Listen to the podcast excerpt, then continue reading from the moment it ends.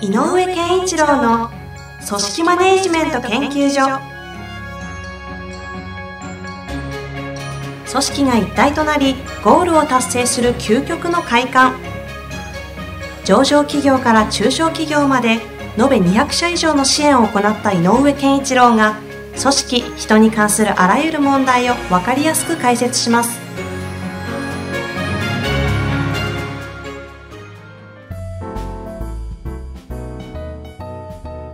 こんにちは。ナビゲーターの遠藤和樹です。井上健一郎の組織マネジメント研究所。井上さん、本日もよろしくお願いいたしよろます。しくお願いします。前回ですね、はい。46歳の。歯科医業経営者の方のご質問を取り扱っていったんですが、はい。質問、テーマが4つありましてありました。前回は2つではい。途中で終わったところでしたので、はいその引き続き、あの、続きをやっていきたいなとはい。思っていますが、はいちょっと前回の部分を簡単に振り返っていってもよろしいでしょうか？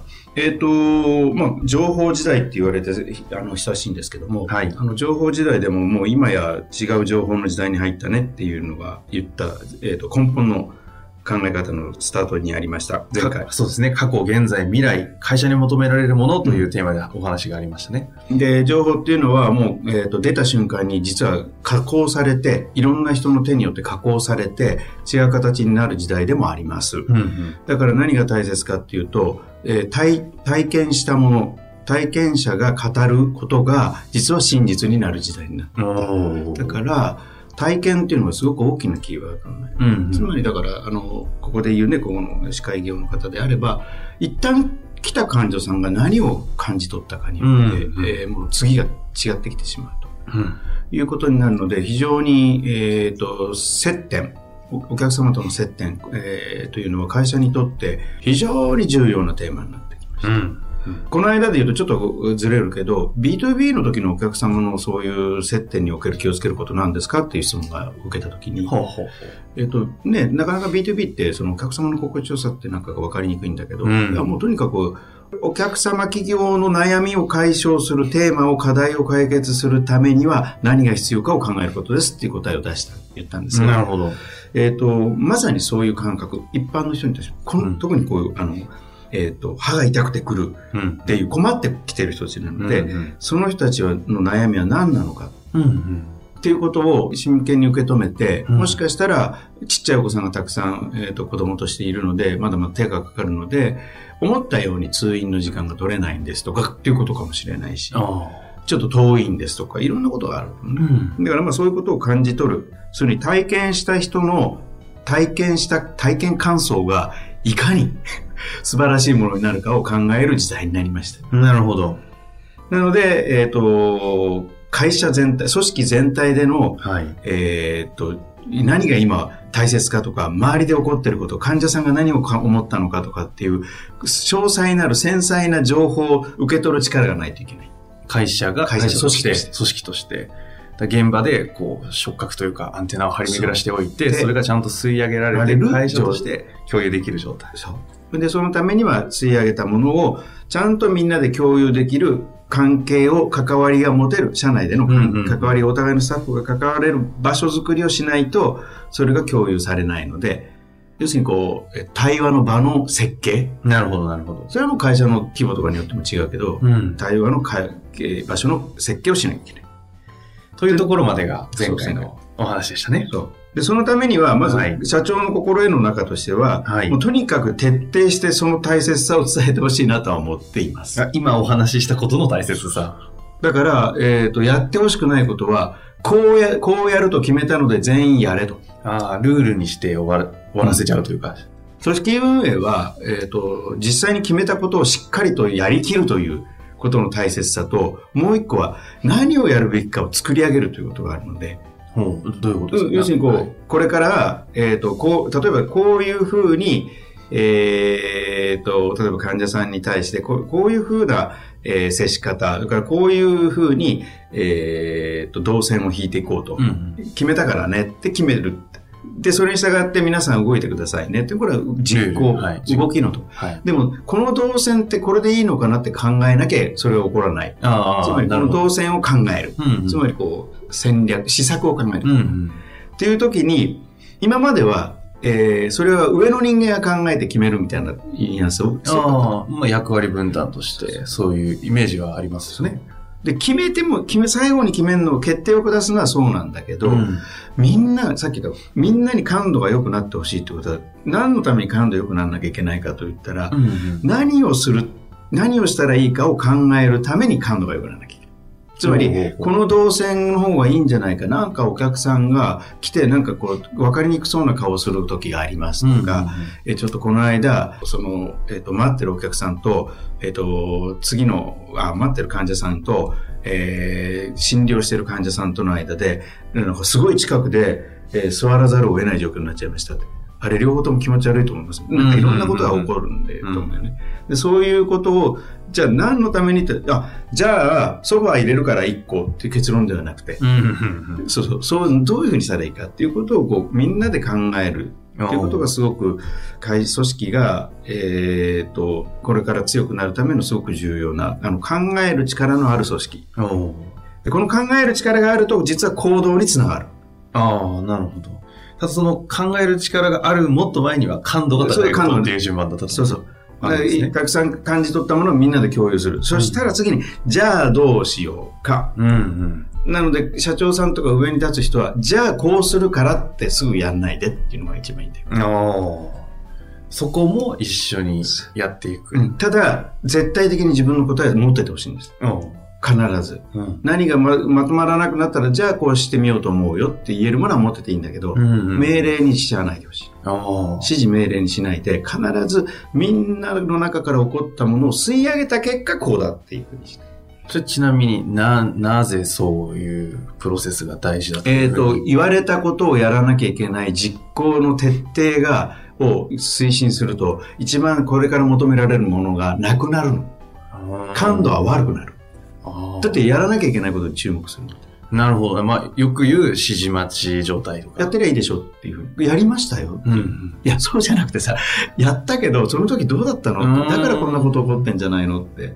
現場の臨機応変さってほしいんだけどっていうのが常だから、はあ。臨機応変さ。さというはい柔軟性が企業にとって非常に重要なので、あだから、だから繊細さとか柔軟性とか、だからなんかね、こう、強固な組織づくりとかっていうのとかね、ちょっと離れていくんだ。うーん。面白いですね。うん。柔軟性とかね、うん敏感さ。そう。だからそう、ずっと何度か何度も体感とか経験とか感度っておっしゃってたんですね。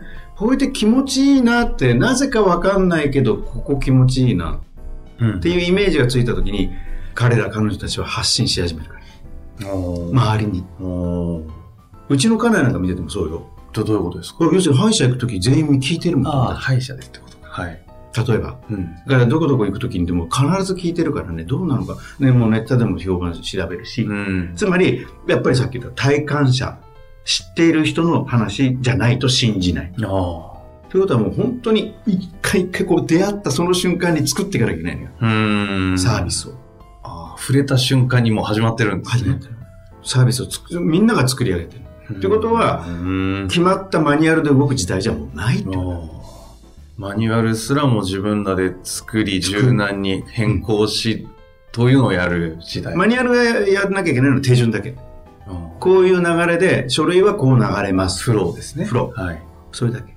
ということを、この徹底して社長がそれを、それが大事だというふうにやっぱりこう、構えてほしいね、ちゃんとね。それが今回この方が取り扱ってほしいといった社長としての心得っていうところの井上さんの回答。僕は今はね、えもっと違うことかもしれないけど。すごい角度から来ましたね。うんだからもう、やっぱりこう、スタッフ全員を、えっ、と、神経だと思って、うん。ああ、そうですね。そのイメージですよね、今。そういうふうに捉えてほしい。要するにこう、動く手足というよりも神経だと思ってほしい。なるほど。全員は有機的につながってるわけですし、だから前回お話があった、他の関係とか、他の関わりのために、まあ、別に運動しなくてもいいんでしょうけど、うん。そういう場をいろいろ変えていくことで神経の張り巡らしをもっとこう増やしていくっていうイメージですね。だから、そうなると、あの、業務効率って何っていうと、えっ、と、手順書はマニュアルに即やってもいいんだけど、うんうん。まあね、まあ、すぐではないけど、マニュアルで的にまとめられるものっていうのは将来的には、近い将来、人間のやる仕事じゃなくなるので。絶対。なるほど。下手すりゃロボットがやってるかもしれない。あコンピューター上で全部流れちゃうかもしれない。フローになる仕事は。つまり、あ気持ち、体感した人たちにいかに心地よさを提供できるかを考えられるのは、察知できるのは人間しかいない。うーん。感のね。感度はあ。なので、業務効率っていうのは、えっ、と、そういうマニュアルとか作ってもいいんだけど、僕はむしろ業務効率というテーマから、えまあいろいろね、無駄が多いなというのは、まあそれはやりましょはい。う。なんだけど、業務効率という、効率化というテーマから、うんうん企業経営のコアを少しずらしてほしい。非効率の中にある重要さっていうのがある気がする。はあ。なんかもう途中から人間が人間として生き残る術みたいな話になってきて、上での。あの、大げさな言い方。いやいやいや、そんなことないと思いますが、いや、かなり本質を食ってる気がするんですけども。だって35年後には今の仕事の49%かなんかなくなるって言われてるんですよねえ、そうですね。なんか最近出回ってたあのリストありますよね。そうそうそうロボットにとって変わるし、もう、もう、あ、本当かっていうぐらい怖い話ですよね。あっという間だと思うんだよいやーね、実際そう思いますよね。ちなみにその上で、今話もちょっと一瞬出てた出てたんですけれども、はい組織の大きさによる業務効率の最大化というのが、この方、テーマとして扱ってほしいって話ありますが、今の流れを組むと、ちょっと一瞬非効率という言葉でも出ましたよね。あのーえっ、と、例えば、歯科医師さんの効率化で言うと、はい。やっぱり今言ったような、みんなが持ってる情報をいかに共有するかということへの効率的に集める手段うんっていうのは必要かもしれないけど、うんえっ、と、やっぱりその IT が進み、えーテクノロジーが進んだ感じの効率ではなくて、うんうんうーんと、人間の作業をいかに、作業レベルをいかに軽減できるかっていうの方が効率化のテーマだ。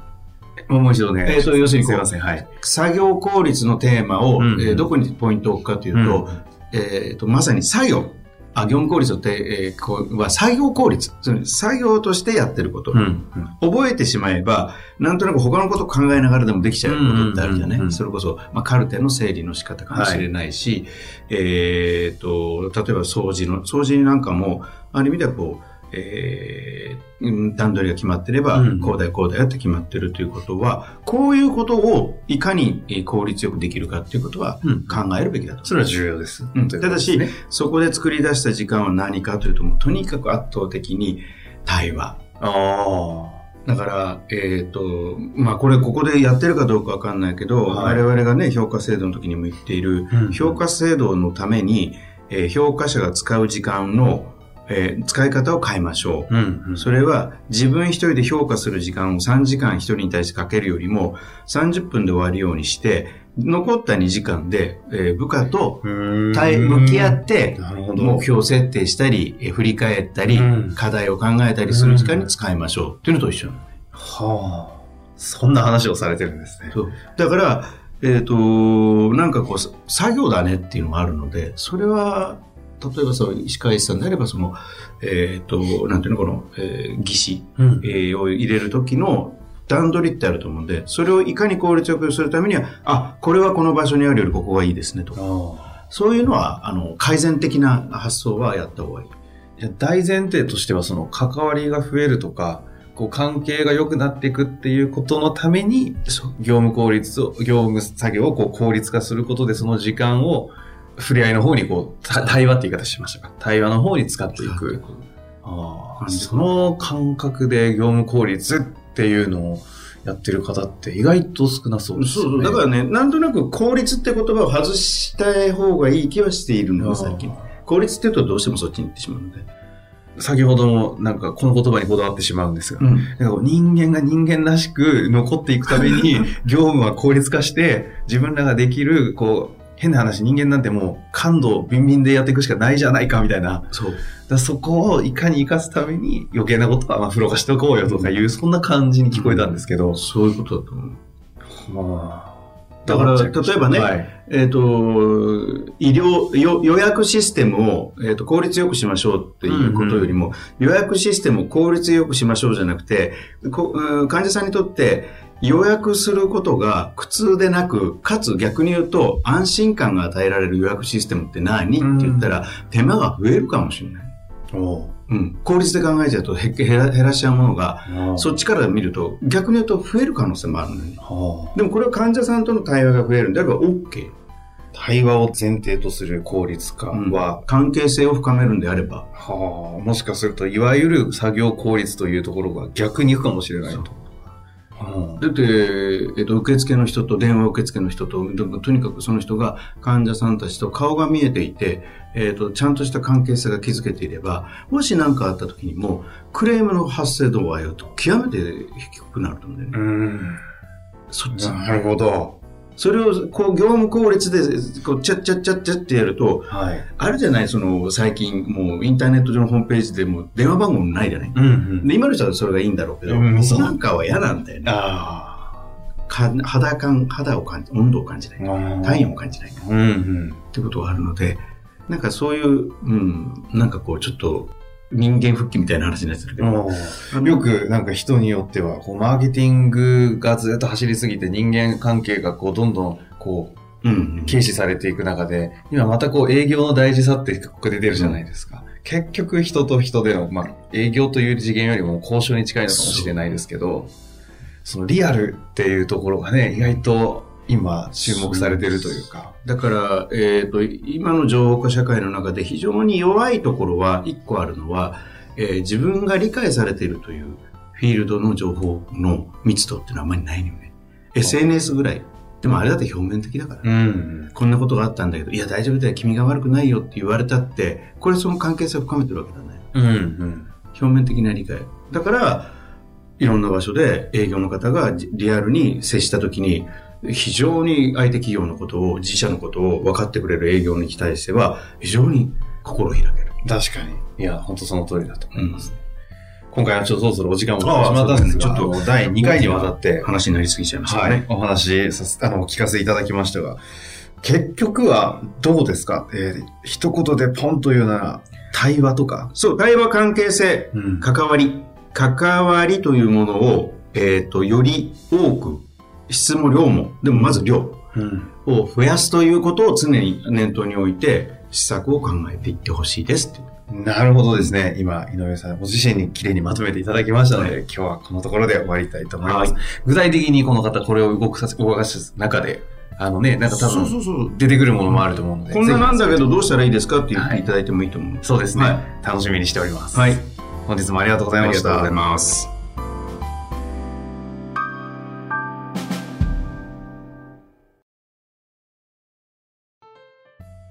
遠藤和樹です。本日の番組はいかがでしたか？番組では井上健一郎への質問をお待ちしております。ウェブサイト人事評価システム明快にあるフォームからお申し込みください。ホームページは人事スペース明快で検索するか URL www.jinji-hyouka.com 人事評価 .com でご覧いただけます。それではまた次回お会いしましょう。